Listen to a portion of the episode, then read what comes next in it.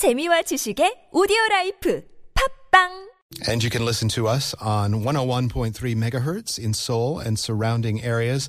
Koreascape is a never ending quest to bring you comprehensive knowledge of Korean culture and society. And every week around this time, we bring you Who's Who, a little feature in which we explore the lives and stories of some of Korea's most prominent figures from either the past or present. And the young woman who takes us through this journey is Lee Min-young. Hi, Min-young. Hello, Kurt. All right. Who we got this week? Um, I have Kim Shin-nak, who is more widely known as Yeokdosan or Rikidozan in Japanese, which is his ring name. He lived from 1924 to 1963. He was a Korean Japanese professional wrestler, one of the most influential men in wrestling history. He kind of seems to be like seems to be more like a Japanese hero, but Koreans remember him as a national hero as well because he influenced many pro- professional Korean wrestlers that came after him and also because he was a proud Korean. Yeah, still a relatively short lifespan. Uh, these sumos and the physical demands that they place on themselves, they, they tend not to have really uh, long uh, lifespans. Right. Yeah, so he made a journey to Japan to become a, a sumo wrestler. And I come I came up with the idea of introducing him this week because January 8th, 1963 is the day he came back to Korea for the first time in 60 years, uh, eh, 30 years, sorry, after moving to Japan to become a sumo wrestler. Yeah, that's that's a long absence, but uh, he made his return. Why don't you give us uh, some of the earlier details of his life? Okay, Kim Shin-nak was born in South Hamgyong, now located in North Korea on November 14th, 1924. And he immigrated to Japan at the age of 17 to become a sumo wrestler. However, due to the discrimination against Koreans by the Japanese, it's known that he had to hide his nationality. He claimed that his name was Mitsuhiro Momota and listed his birthplace as Omura, Nagasaki, hmm. Japan. And after being trained as a sumo wrestler, he made his debut successfully in May 1940. And he reached the top Makuuchi division, which is the top division of the six divisions of professional sumo in 1946. But he had to give up sumo in 1950 and switch to professional wrestling as he was frustrated by the fact that only native Japanese could become a yokozuna, which is the highest rank in sumo. And when you say professional wrestling, you're not talking about the uh, sort of weekend fake stuff Right. that uh, sport wrestling, Right. Mm-hmm. Greco-Roman style wrestling, which he must have been pretty formidable as. If he trained all those years as a sumo, you can imagine he must have put on some bulk. Uh, You know, that's that's their entire goal is to Mm-hmm. increase body mass.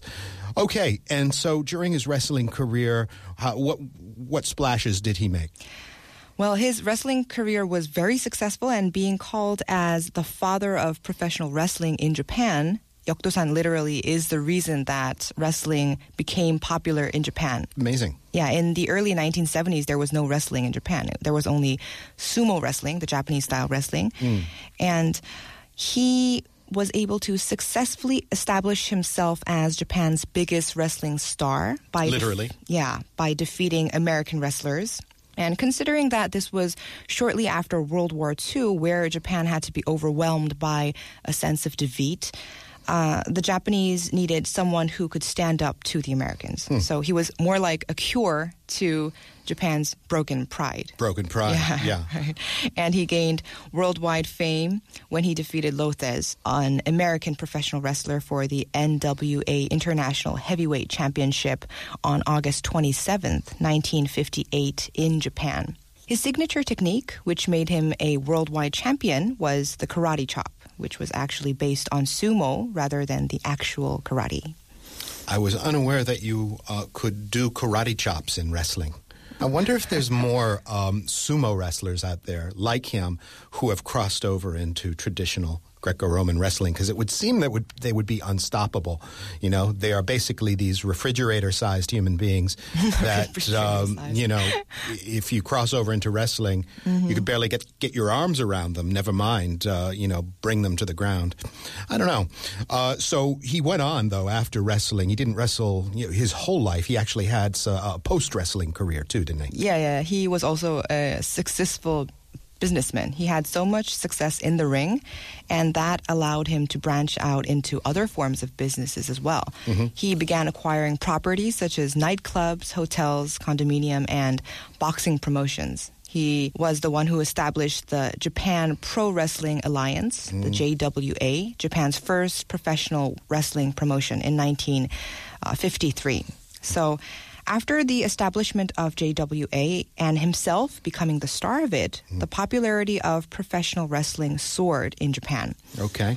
And he actually, uh, as we mentioned before, he died relatively young, didn't he? Yeah, there was an accident. An accident. So this was not just. Uh, I, I I assumed it was just the the taxation on his body of being a, a sumo and being heavy, but um, uh, actually a terrible accident. Right. The death of this historic wrestler came rather unexpectedly. On the evening of December 8th in 1963, he was confronted by Murata, who belonged to a gang, a mm. yakuza, inside a nightclub in Tokyo's Akasaka district. Mm.